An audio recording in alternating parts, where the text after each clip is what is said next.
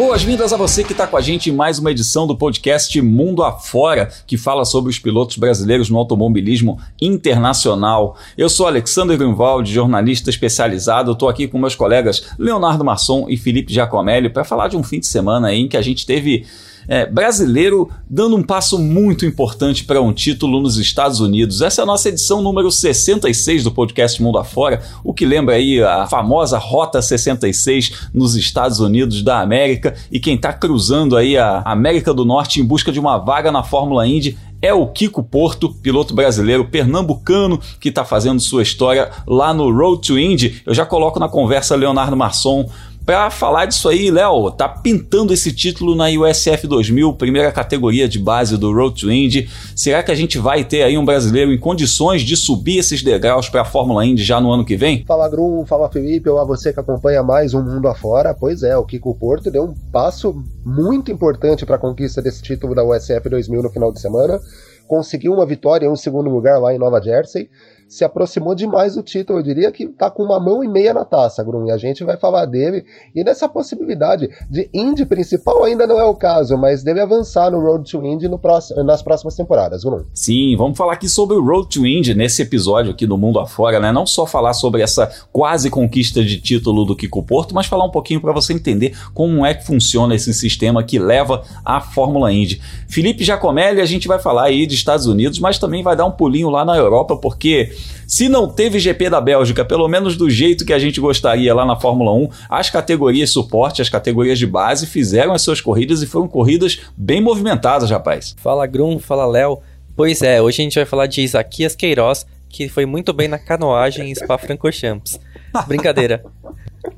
O, a gente também, a gente não teve, né, corrida em Spa-Francorchamps como a gente bem queria na Fórmula 1, mas é W Series com a Bruna Tomazelli e o Caio Collet que deu uma ultrapassagem, passou três carros em duas curvas, mas foi punido, a gente vai falar deles logo mais. É isso aí, não foi canoagem, mas foi quase, né? Porque tinha muita água lá, Spa-Francorchamps, foi um fim de semana chuvoso que teve, enfim, muita polêmica e o pessoal que acompanha a Fórmula 1 aí ficou um pouco revoltado nas redes sociais, o que aconteceu lá, o negócio da bandeira vermelha, da corrida em safety car que valeu metade dos pontos. Foi, foi complicado aí esse GP da Bélgica, mas isso aí foi assunto para os nossos amigos Carlos Garcia e Gabriel Gavinelli, que debateram muito isso aqui no feed de podcast do site F1 Mania, no F1 Mania em ponto, né, que é um conteúdo diário que você tem aqui no feed do site F1 Mania. Falando nisso, eu já convido você a acompanhar as notícias sobre os pilotos brasileiros no automobilismo internacional através do f1mania.net e também, né, evidentemente, seguir no Twitter, no Instagram e no Facebook. Procura lá por site F1 Mania para você ficar por dentro de todas as notícias. Já é isso.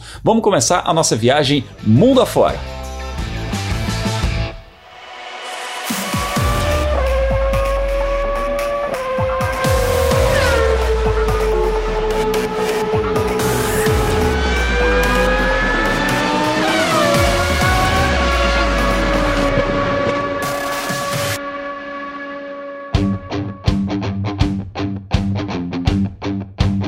Primeira parada da nossa viagem mundo afora é em Nova Jersey, nos Estados Unidos, onde o Kiko Porto participou da penúltima etapa da USF 2000. Essa penúltima etapa teve três corridas no fim de semana, ele venceu uma delas, foi ao pódio em outra e não só continua na liderança do campeonato, como aumentou a sua vantagem. E agora falta só uma rodada. Essa rodada vai ser dupla, mas a vantagem do Kiko Porto é muito interessante. Ele chegou aos 368 pontos contra 319 do Michael do Orlando. É uma vantagem de 49 pontos, considerando aí que um fim de semana é, com duas corridas paga 66 pontos. Aí eu vou passar rapidinho os resultados para você. A corrida 1 foi vencida pelo Kiko Porto, com o Juven Sandara Murphy em segundo e o Christian Brooks, ambos dos Estados Unidos, em terceiro. A corrida 2 foi vencida pelo Miles Rowe, uma história muito legal que a gente vai falar aqui daqui a pouquinho também, com o Kiko Porto em segundo e o outro norte-americano Nolan Seigel em terceiro. O Nolan Seigel venceu a corrida 3 com Josh Green em segundo e o Vincent Murphy em terceiro. Nessa corrida o Kiko foi só o oitavo colocado, foi uma corrida que teve uma condição diferente, foi secando, o pessoal que veio de slick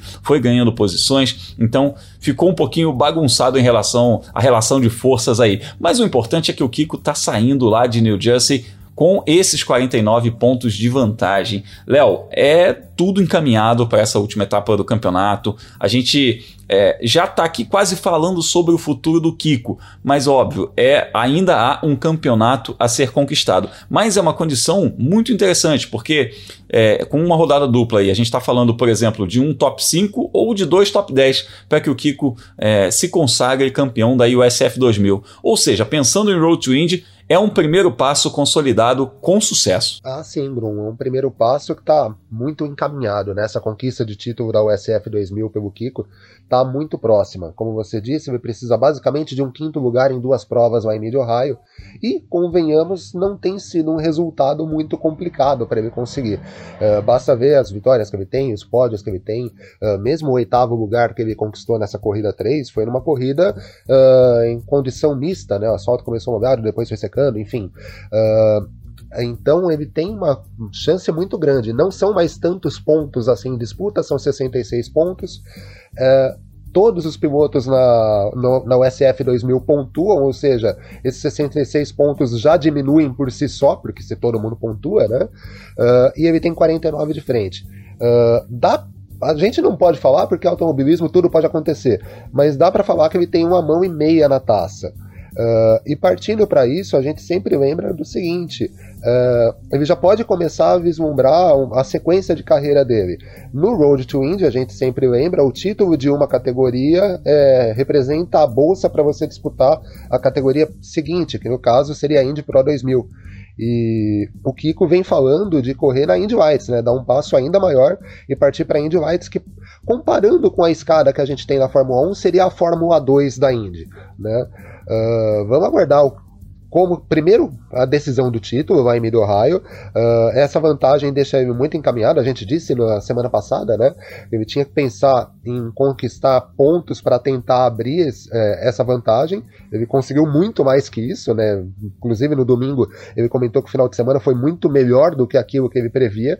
Uh, agora é conquistar esse título e ver o que tipo de oportunidade que vai aparecer para ele, seja na Indy Pro 2000, a categoria imediatamente acima da USF 2000, ou se na Indy Lights, que aí é uma categoria que o público brasileiro, inclusive, já acompanha um pouco mais de perto, consegue ter um pouco mais de informação. Faz tempo que a gente não tem brasileiro correndo na, na Indy Lights, então seria importante tê-lo por lá. É, faz tempo que a gente não tem brasileiro na Indy Lights, mas a gente já teve brasileiros com muito sucesso, inclusive ganhando campeonatos. Eu lembro aí desde Tony Canaan, né?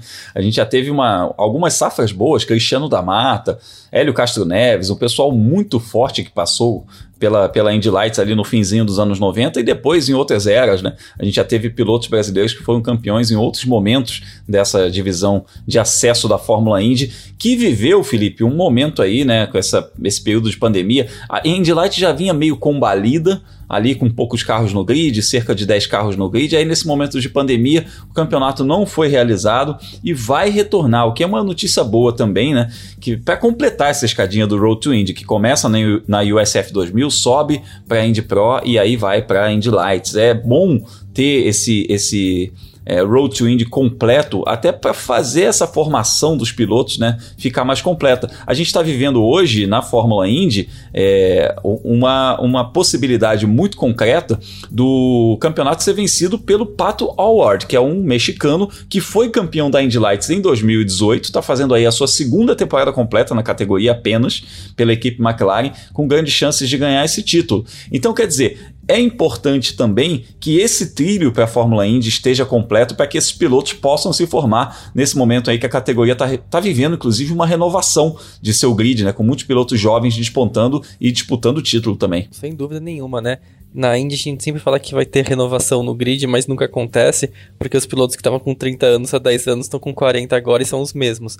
Mas uma hora realmente eles vão parar de correr, né? Takuma Sato, o próprio Scott Dixon também já vai estar tá chegando nos anos finais de carreira, Simon Pagenaud, Will Power, e a tendência é que a gente veja tanto jovens pilotos da Europa que perderem vagas na Fórmula 1, quanto quem fizer a carreira nos Estados Unidos para subir para a categoria principal. Agora, se a gente for falar do grande gargalo que tem no automobilismo norte-americano, não é nem a Indy Lights, né? A Indy Pro 2000. O campeonato tinha começado bem esse ano com 16 carros, mas nessa última etapa agora em New Jersey foram só 10, né? E aí que tá um pouco a decisão do Kiko Porto, se ele vai subir para a Indy Pro 2000, caso ele ganhe, né, seja o campeão da USF 2000 e consequentemente leve a bolsa como prêmio, ou vai pular de, direto para Indy Lights ali fazer dois, três anos para se adaptar ao campeonato e brigar pelo título. É, para correr um campeonato com 10 carros, Putz, assim, é, é, é, muito complicado a gente falar o quanto que isso vai beneficiar a carreira de um piloto, né? Às vezes é mais vantagem subir realmente para Indy Lights, tentar entrar em um grid mais competitivo e se desenvolver, né? Tá mais preparado para a hora que chegar a vez dele de fazer a subida para Indy. Mas acho que vai ser bem interessante a gente acompanhar a decisão do brasileiro nesses últimos próximos meses do, do ano, de olho claro no grid de 2022. É, de fato, é uma decisão aí que tem que ser muito pensada, porque um campeonato com poucos carros pode queimar o filme um pouquinho do piloto também. É, e não é só isso, né? Mesmo que você ganhe, é, você de repente é, não fica tão bem visto porque o pessoal fica relativizando muito o seu título, né? Mas a questão de subir para Indy Lights, o Kiko é um piloto com 18 anos apenas, né? Ele tem esse tempo, ele tem essa, é, essa janela de aprendizado aí até fazer 20, 21 anos, 22 anos e tá pronto aí para Fórmula Indy. Isso é uma coisa que pode pesar a, a favor dele nisso, né? E não tem problema nenhum. Se ele tiver condições de fazer aí pelo menos duas temporadas boas dentro da, da, da Indy Lights e aí de repente disputar o título na segunda ou na terceira temporada, pode ser uma decisão é, muito importante para ele. Agora, o Road to Indy tá com umas novidades aí bem interessantes, não só o retorno da, da Indy Lights aí para essa próxima temporada, mas rolou, rolou agora do ano passado para cá uma iniciativa muito bacana é, para promover a inclusão dentro desse, dessas categorias sancionadas pela IndyCar, né? E essa corrida 2 desse fim de semana lá de New Jersey teve a vitória do Miles Rowe, norte-americano, que ele se tornou o primeiro negro a vencer em uma categoria licenciada pela Indy.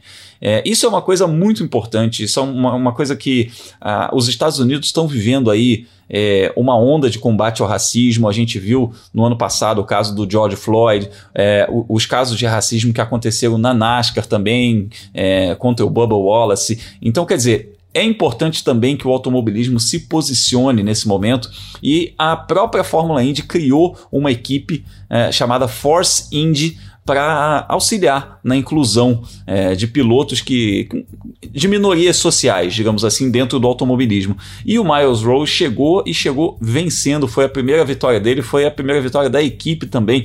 Uma baita história, né, Léo? É muito bacana a gente ver esse tipo de coisa acontecendo. Eu comecei a seguir o Miles Rowe no Instagram, um moleque super humilde, super na paz, agradecendo o tempo todo, expressando gratidão o tempo todo pelas oportunidades, mas o mais importante é isso, né? A oportunidade oportunidade foi dada e ele correspondeu. Toda iniciativa para você conseguir incluir uh, qualquer tipo de minoria, ainda mais uh, num esporte que é considerado tão elitizado quanto o esporte a motor, ela merece palmas, né? Uh, e é muito bacana a gente ver que a Indy não deu a, o Road to Indy, né, não fez isso única e exclusivamente para colocar um piloto de uma minoria no grid. Ela consegue de fato desenvolver esse piloto. Uh, e o resultado está aí. O Miles Howe conseguiu uma vitória, conseguiu uma bonita ultrapassagem sobre o Kiko uh, nessa corrida 2 para vencer a corrida e vem evoluindo. A gente não sabe se ele vai chegar na Indy, se ele vai ser uma estrela do esporte, do esporte motor americano, se ele vai desmontar, despontar para algum campeonato grande mundo afora, mas é muito bacana a gente ver uh, que existe esse tipo de projeto e que o piloto de fato consegue evoluir. A Indy, aliás, a gente tem que lembrar um seguinte: é, não só o Miles Howe, mas aí pensando na Indy principal, né, na IndyCar Series, a gente viu nas 500 milhas de Indianápolis a Pareta Autosport, que é uma equipe feminina, né? uma equipe praticamente toda feminina. Então a Indy que já há algum tempo vem sendo a categoria que é mais inclusiva, tanto com negros quanto com mulheres, uh, na mesma temporada consegue uh, colocar um piloto negro em uma das categorias de base e fazer com que ele se desenvolva ao ponto de vencer corridas, uh, e também ter uma equipe formada na sua enorme maioria por mulheres, com uma pilota mulher classificando para 500 milhas em Indianápolis e pensando em fazer outras provas. Então, talvez entre as principais categorias do planeta, a Indy seja aquela que esteja mais preocupada com com minorias, com engajamento, uh, com trazer mais pilotos negros, trazer mais pilotos uh, de origem asiática, de repente, mais pilotas mulheres, uh, enfim, conseguir desenvolver para todos o esporte. É muito bacana isso. É muito bacana, com toda certeza. A Pareta Auto Esporte foi um, foi um case muito legal também, porque além da, da, da piloto do sexo feminino, tinha a, a chefe de equipe também, né? A equipe, na sua maioria, era formada por mulheres e era chefiada por uma mulher e o carro pilotado por uma mulher, que era Simona de Silvestre. Muito legal. E eu lembrei agora, falando aqui com vocês, do Willie T. Reeves, né? Vocês se lembram bem do Willie T. Reeves, né? Competiu aí nos anos 80 e 90 na Fórmula Indy, disputou algumas edições das 500 milhas de Indianápolis e foi, no meio dos anos 80 ali, o primeiro piloto negro a andar no Fórmula 1 é, a testar um Fórmula 1 pela Brabham também. É, então, quer dizer, já, já não é de hoje, né? Mas é, é, aquilo, né? Nunca é demais a gente falar de inclusão, nunca é demais a gente falar é, a respeito de, de direitos iguais, de oportunidades iguais. Isso é uma coisa que. que Tá, tá, crescente no mundo. A gente vai falar daqui a pouquinho, inclusive, sobre a W Series, que é uma iniciativa nesse sentido. Mas para arredondar aqui o assunto Fórmula Indy e Road to Indy, eu quero só dar um recadinho que a USF 2000 vai realizar sua última prova em Mid Ohio entre os dias 1 e 3 de outubro, rodada dupla. E aí, Felipe Giacomelli, é, a gente obviamente está na torcida pelo Kiko Porto, o, as chances dele são muito grandes, mas é uma pista em que o histórico favorece ou não? Que, como você avalia aí as chances do Kiko para essa, essa disputa final? Acho que a gente pode ficar bem otimista para o resultado. Em primeiro lugar, é claro que a diferença dele é muito considerável. É, precisaria de dar uma zebra tremenda para o Michael Dorlando, que é o segundo colocado na classificação, conseguir virar né, para cima do, do Kiko. E, mas é assim, a USF 2000 acabou de sair de Mid-Ohio, né? A gente teve uma rodada tripla disputada lá no comecinho de julho. Das três corridas, sabe quem largou na pole? Foi o Kiko. Ele marcou as pole para as três provas, então ele já ganhou os pontos de bonificação por largar na frente e ele terminou na foi o ganhador de uma das corridas. Nas outras duas deu Michael Dorlando, então é claro que a briga, né, promete até a rodada final, mas a vantagem e o né, a vantagem grande e o histórico favorável ao Kiko colocam sim ele como favorito. Então a gente pode ter título verde e amarelo agora em outubro em Mid-Ohio. É isso aí, a gente obviamente está aqui na torcida por esse título verde e amarelo do Kiko Porto, piloto pernambucano, gente boníssima, moleque super tranquilo, sabe? Super humilde, bacana de conversar. Em breve a gente vai conversar com ele aqui. Deixa sair esse título, aí a gente conversa com o Kiko Porto aqui no podcast Mundo Afora. Só repassando aqui, ó, Yuvan Sandaramur é o terceiro colocado no campeonato com 295 pontos, mas não tem mais chance de título. O título tá só entre esses dois, ó. Michael Dorlando que tem 319 e o Kiko Porto que tem 368. Diferença de 49 pontos com 66 em jogo. Olha o 66 de novo aí, é o número do nosso episódio, é o que eu falei da Rota 66 e pode ser aí a, a chave para o Kiko Porto também ganhar esse campeonato em 2021. É isso, falamos de Road to Indy, falamos da grande chance de título do Kiko Porto, então simbora da América do Norte para Europa, porque a gente vai falar das categorias suporte da Fórmula 1.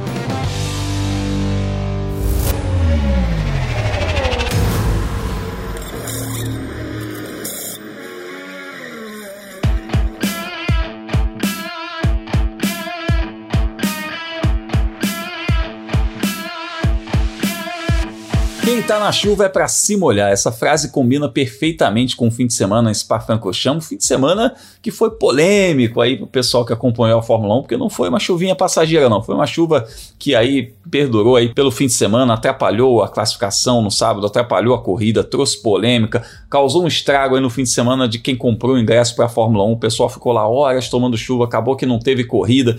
É, na, é, teve, né? O que eles consideraram aí, tanto que deram metade dos pontos. Três voltas sob safety car e uma bandeira vermelha, o que fez com que valesse apenas uma volta e essa uma volta em safety car saindo dos boxes. Muita gente considerou uma vergonha, mas é aquilo, a Fórmula 1 fez o que estava previsto dentro do seu regulamento.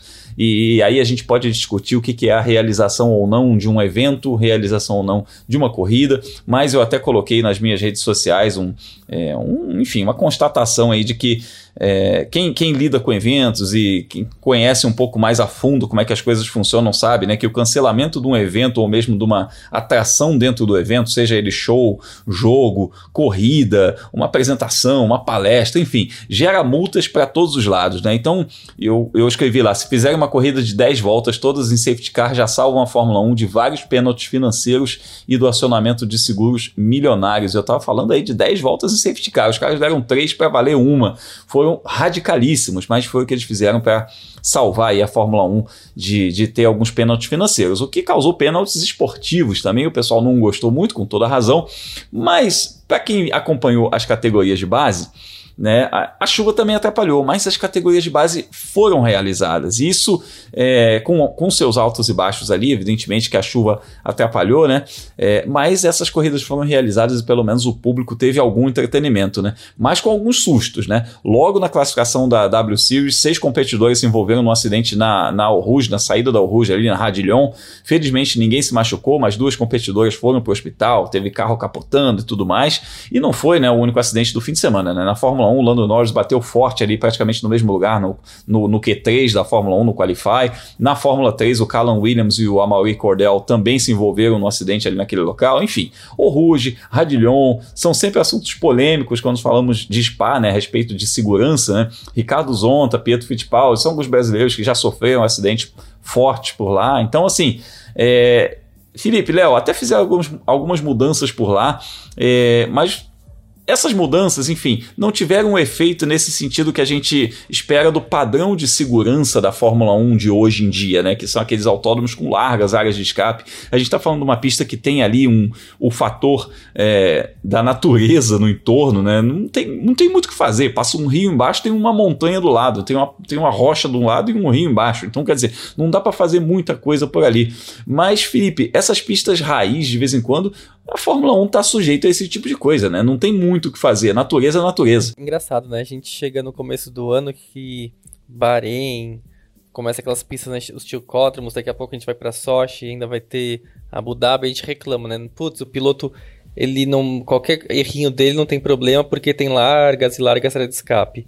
Mas para Francorchamps é uma situação um pouco diferente, né? Porque a gente não está falando de uma pista em que não tem área de escape ou uma pista que é, é das antigas, né? Como Imola, por exemplo, de, de, de Brita. O que o problema de Spa-Francorchamps é que essa proteção que tem na Rouge, na Radilon, se o carro bate, ele volta para a pista. Ele ricocheteia, e quando ele ricocheteia, ele volta no asfalto, né? E tá todo mundo acelerando de pé embaixo. Então o risco de um acidente gravíssimo acontecer, ele é muito grande. E a gente viu esse acidente acontecer algumas vezes nos últimos anos. O mais recente foi agora nas 24 horas de Spa-Francorchamps, envolvendo o Jack Aitken, né, piloto que passou pela Fórmula 2 durante muito tempo, correu na Williams no ano passado, naquela prova em que o George Russell estava na Mercedes, e ele está até hoje afastado das pistas, né, se recuperando das fraturas que ele sofreu no, nesse acidente. Foi nesse estilo, ele bateu, o carro dele foi na mureta de proteção, voltou para a pista e na pista foi acertado por uma Ferrari também, né, modelo GT3, e o piloto da Ferrari é outro que está afastado até agora das competições. Né? A gente está falando de um mês e pouquinho desse acidente. Na W Series não foi essa dinâmica, né? Porque o, foi quem acompanha a NASCAR sabe é o Big One, né? O, todo mundo bate ali no mesmo na mesma faixa do circuito, calhou de ser na o Rouge na Raidillon, mas não foi o carro voltando para a pista que causou o acidente. E tudo Lando Norris está nessa dinâmica, né? O carro bateu, ele volta para a pista, mas ali era classificação, se não tinha muitos carros vindo atrás, então ainda bem não aconteceu nada demais além do susto, né, pro Lando Norris. O só que levando em conta que a gente está em uma pista em que pode acontecer um acidente com proporções graves e a chuva estava muito forte, a Fórmula 1 tomou a decisão de não correr. E, enfim, o histórico da pista acabou pesando um pouco contra ela. Talvez fosse um circuito, vamos falar Zandvoort, onde a gente não tem histórico de acidente tão grave. De repente até Monza, né, que o, as reformas estão tentando frear um pouco, né, diminuir a velocidade de lá. A gente talvez assim, alguém pudesse pensar, vamos, vamos esperar uma chuva dar uma acalmada e ver o que acontece. Acho que Spa, putz, a tolerância foi só mesmo para o que você falou de iniciar o evento para cumprir com todas as obrigações contratuais. Mas tivemos corridas aí nas categorias de base, né? Essa E essa chuva toda acabou dando uma mexida no campeonato da Fórmula 3. Né? O Dennis Hogger continua em primeiro, mas a, aquela vantagem gigantesca que ele tinha diminuiu muito. Agora o Jack Durham está muito mais próximo. Ele foi, foi um piloto de destaque, na minha opinião, aí dessa rodada tripla é, na Bélgica. E, e, além disso, a equipe Trident está mais perto da equipe Prema no campeonato de equipes, né? E, bom, Vamos, vamos já já falar sobre isso. Eu queria trazer primeiro é, esse, esse fator aí da chuva, né, da, da pista molhada. O Léo, você viu evidentemente o acidente da W Series Deu um susto na gente no sábado, rapaz, aquela, aquele acidente na classificação, mas felizmente tudo bem com as meninas. Vi, revi, né? Nossos colegas lá no F1 Mania também acompanharam. É um acidente pavoroso, né? Porque de repente todo mundo escapou no mesmo ponto. Uh, a gente teve o carro da Bates Visser, né? Uh, primeiro ela escapando da pista e acertando, não vou me recordar qual o carro de qual piloto, mas depois recebendo dois impactos muito fortes, o carro ficou virado, enfim, uh, tem uma cena de arquibancada dela saindo do carro mancando, mas ainda bem não aconteceu nada de grave, foi só um susto mesmo.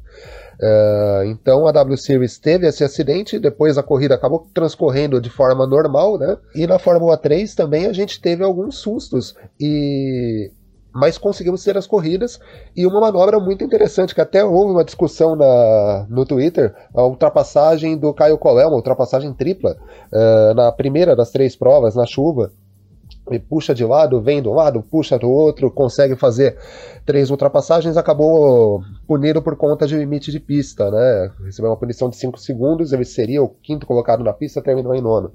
Uh, e houve uma discussão, os pilotos brasileiros, claro, o público brasileiro, claro, gostou muito da manobra, mas eu vi alguns pilotos, ex-pilotos, profissionais que trabalham uh, com esporte a motor na Europa, falando até em desrespeito a limites, falando que a molecada tem que pegar um pouco mais leve com relação a isso.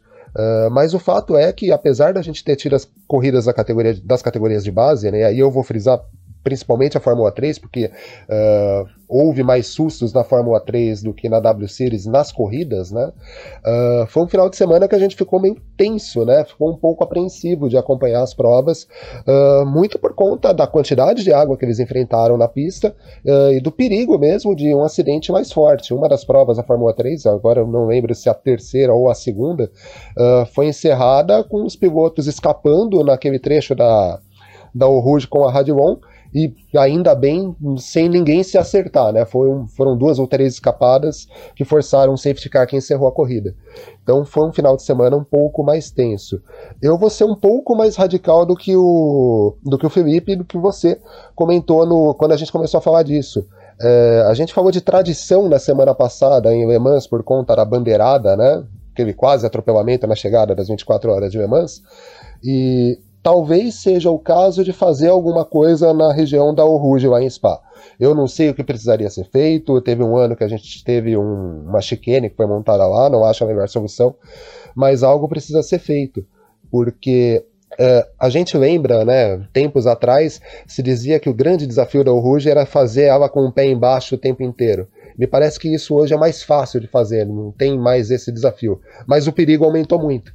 Uh, se você tem o carro batendo na barreira de pneus e voltando para a pista, algo muito grave pode acontecer. Infelizmente, eu não vou ter aqui o dado agora, mas uh, de um ano para cá a gente teve seis pilotos que se acidentaram na Uruja e precisaram ir para o hospital de para fazer alguma verificação, de repente até fazer alguma operação por conta de fratura.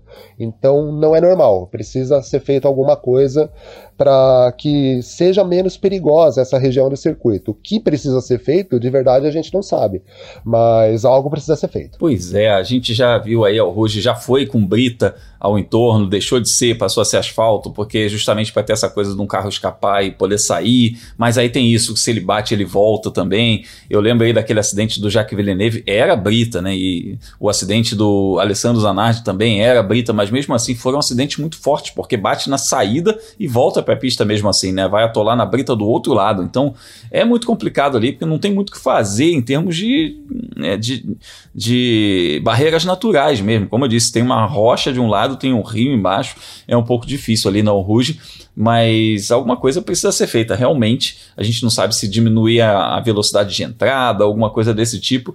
E, e uma pena, porque é uma pista muito raiz, é uma pista muito. que foi sendo modernizada ao longo do tempo, mas esse trecho especificamente é um trecho muito complicado de mexer. E aí você fala de voltar com a brita, os pilotos já não gostam, porque eles falam que o carro capota quando entra na brita, fica mais perigoso ainda, enfim.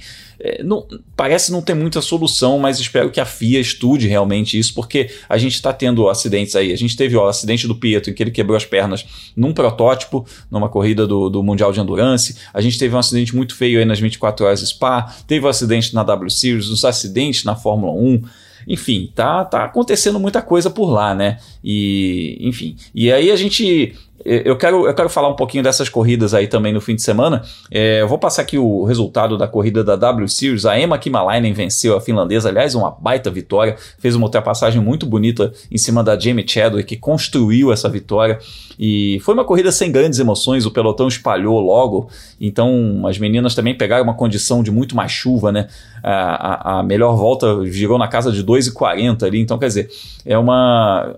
espalhou o pelotão muito mais, né? A Marta Garcia Lopes, a espanhola, foi a terceira colocada e a Bruna Tomazelli terminou na 15 posição. No campeonato, a Jamie Chadwick continua liderando com 91 pontos, mas abriu um pouquinho em relação a a Alice Powell estava um pontinho só de diferença, agora ela abriu 91 a 84 e a Emma Kimalainen subiu, foi para a terceira posição com 60 pontos. A Bruna tem 12 pontos, está na 12 posição. A próxima etapa vai ser nesse fim de semana aí no circuito de Zandvoort, que passou por uma grande reforma para receber aí a Fórmula 1, vai receber essas categorias também, inclusive a Fórmula 3, né? E a gente teve na Fórmula 3 Lorenzo Colombo ganhando a primeira corrida, Jake Durham ganhando a segunda e o Dennis Holger ganhando a terceira. O Caio Collet ele foi nono colocado na primeira corrida, na verdade ele foi quarto na pista, mas aí recebeu uma punição da qual a gente vai falar já já e terminou em nono. Foi quarto colocado na segunda corrida e quarto colocado na terceira. Ele está em oitavo no campeonato com 63 pontos. O campeonato é liderado pelo Dennis Hogger, que tem 158, com o Jack Durham vindo em segundo com 133. Felipe, Ufa, quanto número aqui, né?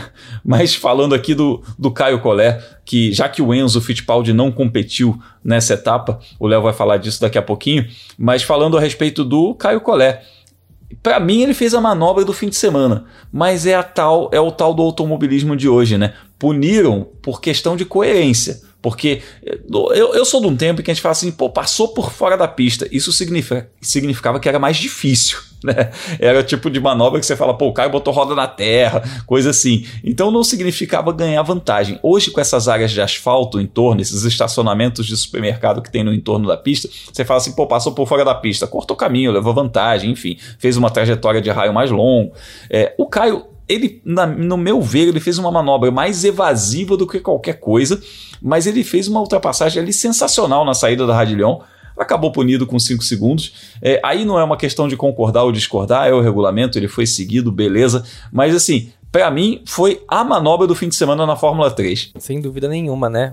a gente tava. Na verdade, a gente até esperava o Caio um pouco mais agressivo nesse ano. O, ele tem sido muito cabeça em termos dos resultados, que é uma coisa positiva para ele. E surpreendeu, né? A gente vê ele passando três carros de uma vez só o, e da maneira como foi. Acho que entra um pouco no, no, no na questão que a gente tem falado de espaço é uma pista um pouco perigosa, né? E o lance aconteceu justamente ali, né, no finzinho da subida da Raid Lyon, em que ele foi tanto para o lado esquerdo para fora da pista e depois para o lado direito. Realmente acho que dava para ele argumentar que ele tentou desviar dos outros carros, e também ia ser muito perigoso, né? Com, com a chuva forte que estava caindo, ele frear de repente, poderia perder o controle do carro, poderia aquaplanar, ou então o carro que está vindo atrás não, não veria que o Caio diminuiu a velocidade repentinamente e podia causar um acidente.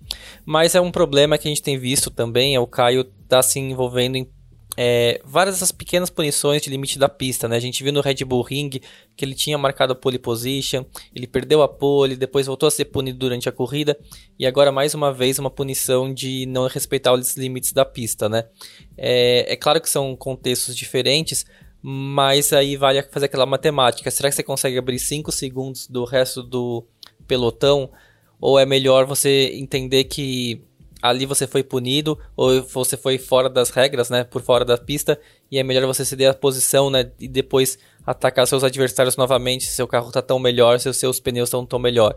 não tem um certo ou errado, acho que cada piloto faz sua conta, mas a gente viu que na terceira corrida do fim de semana aconteceu uma situação parecida com o Vitor Martins, né, o piloto da MP, companheiro de equipe do Caio Collet, e ele devolveu a posição para o Jack Durham. Ele não conseguiu depois ultrapassar o Jack Durham, terminou em segundo, mas evitou um prejuízo ainda maior. Acho que no, Caio, no caso do Caio fica aquela coisa, né? O, o, lance foi tão bonito, foi tão arrojado que acho que o piloto saiu tanto comemorando assim, né? Putz, ultrapassei três de uma vez só e depois passou o vestido logo em seguida, né? Quatro em duas, três curvas que esse racional de é melhor deixar os caras passarem depois tentar atravessar, opa, tentar ultrapassar eles de novo é, é, é muito difícil, né? Melhor mesmo aproveitar e vibrar pelo lance feito. É, vai um pouco contra a essência do automobilismo, né? Eu entendo perfeitamente o que você está falando.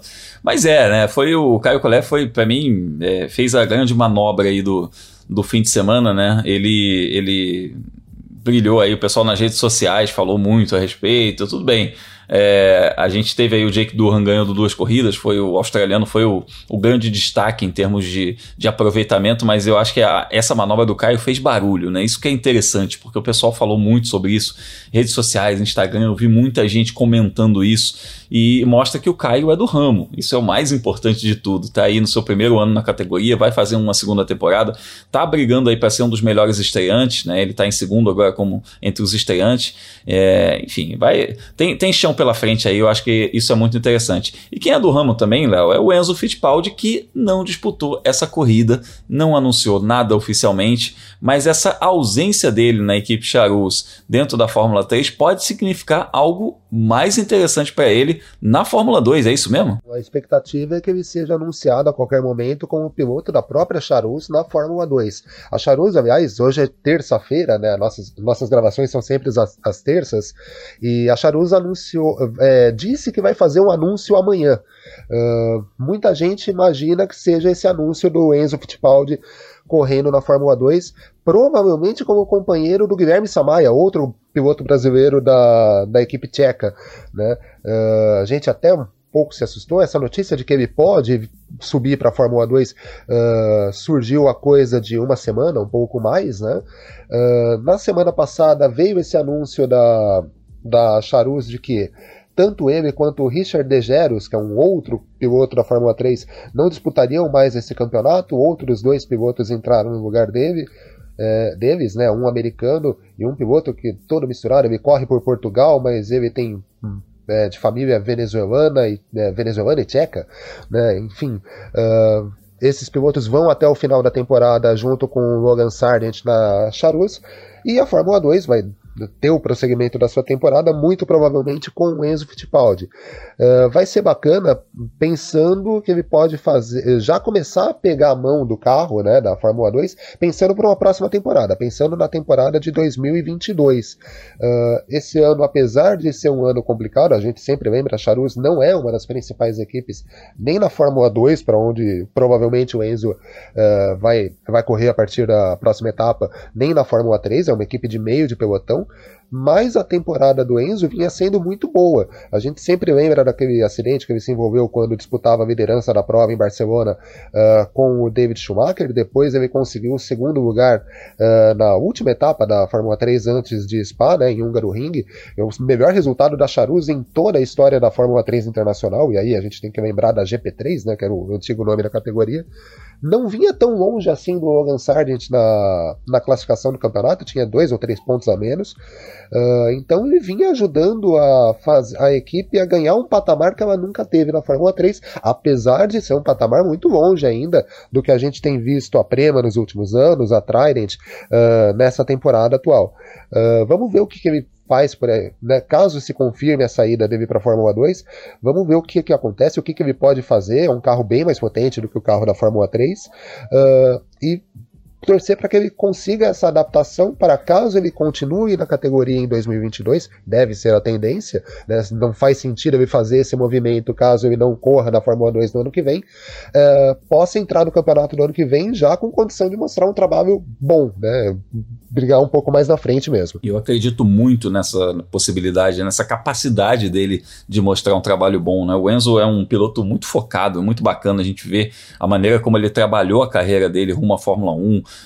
com, com, temporadas muito fortes, brigando por título na Fórmula 4, é, enfim, foi, foi forte também na Fórmula 3, é, brilhou lá dentro da academia da Ferrari enquanto ele teve por lá, agora está numa nova fase da carreira dele, conseguiu voltar ao automobilismo europeu depois de uma rápida passagem lá nos Estados Unidos, então acho que está sendo trilhado um caminho muito interessante, eu torço muito pelo sucesso do, do Enzo Fittipaldi, é, neto do bicampeão mundial de Fórmula 1 Emerson Fittipaldi e irmão mais novo do Pietro Fittipaldi, que, que é piloto de testes e piloto reserva da equipe Haas na Fórmula 1, que disputou dois GPs de Fórmula 1 no finalzinho do ano passado.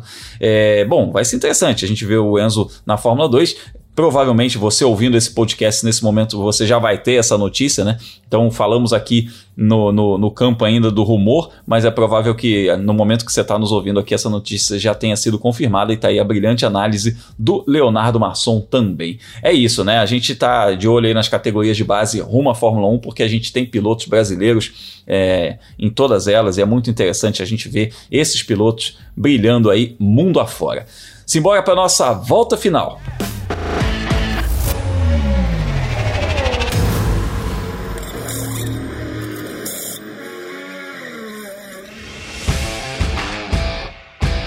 A nossa volta final ela é curtinha, parecida com o GP da Bélgica. a gente nesse fim de semana que teve aí uma corrida muito curta na Fórmula 1, mas a nossa volta final pelo menos ela tem informação aí. A gente viveu aí um período longo com falta de informação, sem saber o que, que ia acontecer no GP da Bélgica de Fórmula 1 no final não aconteceu praticamente nada, mas aqui no podcast Mundo Afora você tem informação e a gente fala que neste fim de semana Emo Fittipaldi vai competir na Fórmula 4 dinamarquesa. Não confunda, a gente estava falando agora há pouquinho do Enzo Fittipaldi, que é neto do Emerson Fittipaldi, e agora a gente está falando do Emo, o Emo Júnior, filho do Emerson Fittipaldi, o filho mais novo dele, também piloto. E o, o, o Emo vai enfrentar aí mais um desafio na Fórmula 4 dinamarquesa no circuito de Padborg Park, que é a pista pista em que ele conquistou a primeira pole position dele na categoria.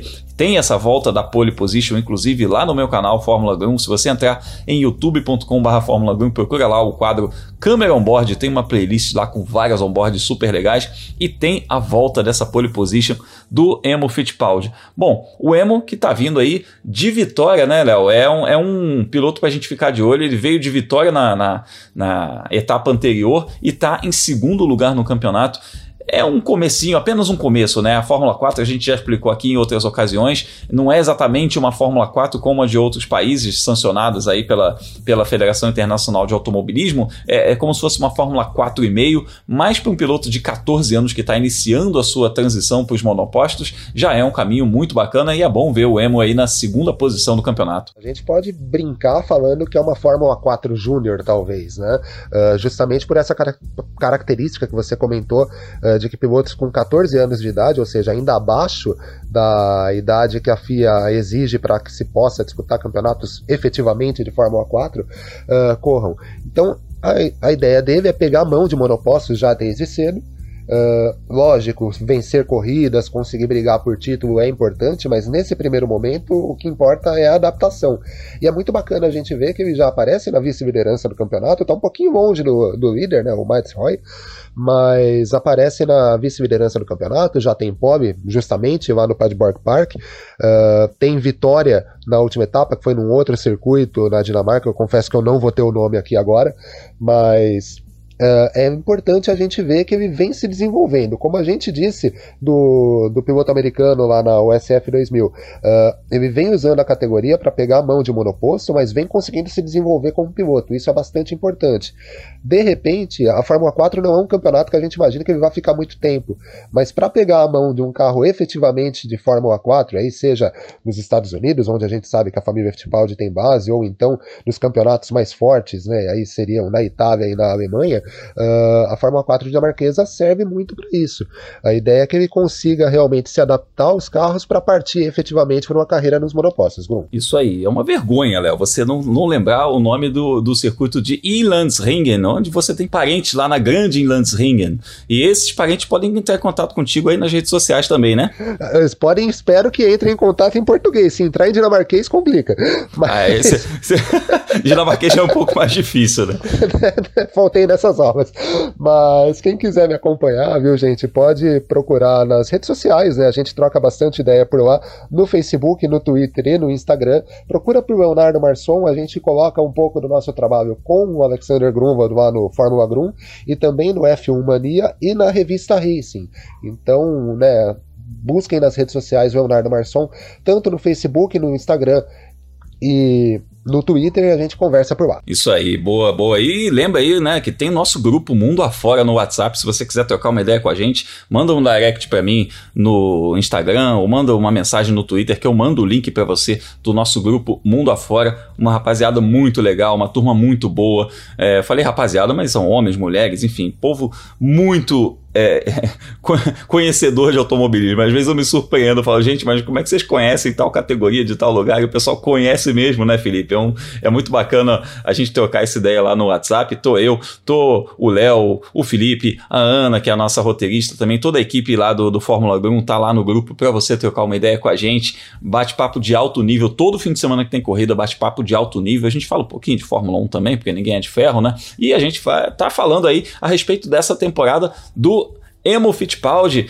e são três corridas por final de semana, ou seja, é assunto pra caramba pra gente falar, né, Felipe? Grum, esse grupo é surpreendente, porque às vezes tá, a gente tá 3 horas da manhã, 4 horas da manhã, sabe, a insônia pega, a gente olha, ah, vou olhar o WhatsApp, as pessoas estão conversando, por exemplo, acompanhando o treino livre da GB3, e os pessoas são, eles conhecem o campeonato muito a fundo, eles sabem é, qual posição o Roberto Faria está, qual posição o Oli Berman está. Aí você vai falar sobre o Sebastião Alvarez, eles conhecem. Então, se você quer acompanhar automobilismo com pessoas que entendem, pede o, o link do chat pro Grum que ele manda e vai fazer parte do grupo com a gente. E se você quiser acompanhar todos esses campeonatos, é só acessar meu site, World of Motorsport ou felipejacomelli.com, que toda quinta-feira eu publico a agenda da velocidade. É um post que tem todos os horários é, e onde assistir as principais categorias do automobilismo mundial no fim de semana. E depois, é claro, é, que a sessão de pista acontecer, né, treino livre, classificação corrida, eu ainda coloco um, um linkzinho para um PDF oficial da cronometragem ou para o site oficial da categoria para você acompanhar o resultado e ver onde seu piloto favorito, como Roberto Faria, o Oliver Berman, o Emo Fittipaldi, o Noah Stronsfeld, que está correndo também na Fórmula 4 dinamarquesa, terminou. E é claro, também a classificação do campeonato após as provas. E para me encontrar nas redes sociais, é só procurar por Felipe Giacomelli tanto no Instagram quanto no Twitter. Pois é, mas esse Noah aí, esse não é parente do Leonardo Masson, esse eu posso garantir. Bom, mas a gente vai se falando aí nas redes sociais, a gente vai se falando no nosso grupo no WhatsApp e eu aproveito para agradecer você que está aqui com a gente, nos ouvindo no nosso feed no site F1 Mania. Ativa as notificações aqui no seu tocador de podcast favorito para você saber quando tem episódio novo aqui do Mundo Afora no ar, porque a gente está semanalmente aqui no feed do F1 Mania. Assim como semanalmente o nosso amigo Gabriel Lima está aqui com o Full podcast falando sobre MotoGP e de segunda a sexta o Carlos Garcia e o Gabriel Gavinelli trazem aí as principais notícias do mundo da Fórmula 1 no F1 Mania em ponto, um cardápio super variado de podcasts para você que gosta do melhor do esporte a motor. Agradeço aos meus amigos Leonardo Masson e Felipe Giacomelli, eu sou Alexandre Grunwald, tô lá no canal Fórmula Grum no YouTube e agradeço a você pela companhia em mais um episódio do nosso Mundo Afora. Semana que vem a gente tá de volta com mais notícias, novas notícias e esperamos boas notícias a respeito dos pilotos brasileiros que competem nas pistas internacionais. Um forte abraço e até a próxima!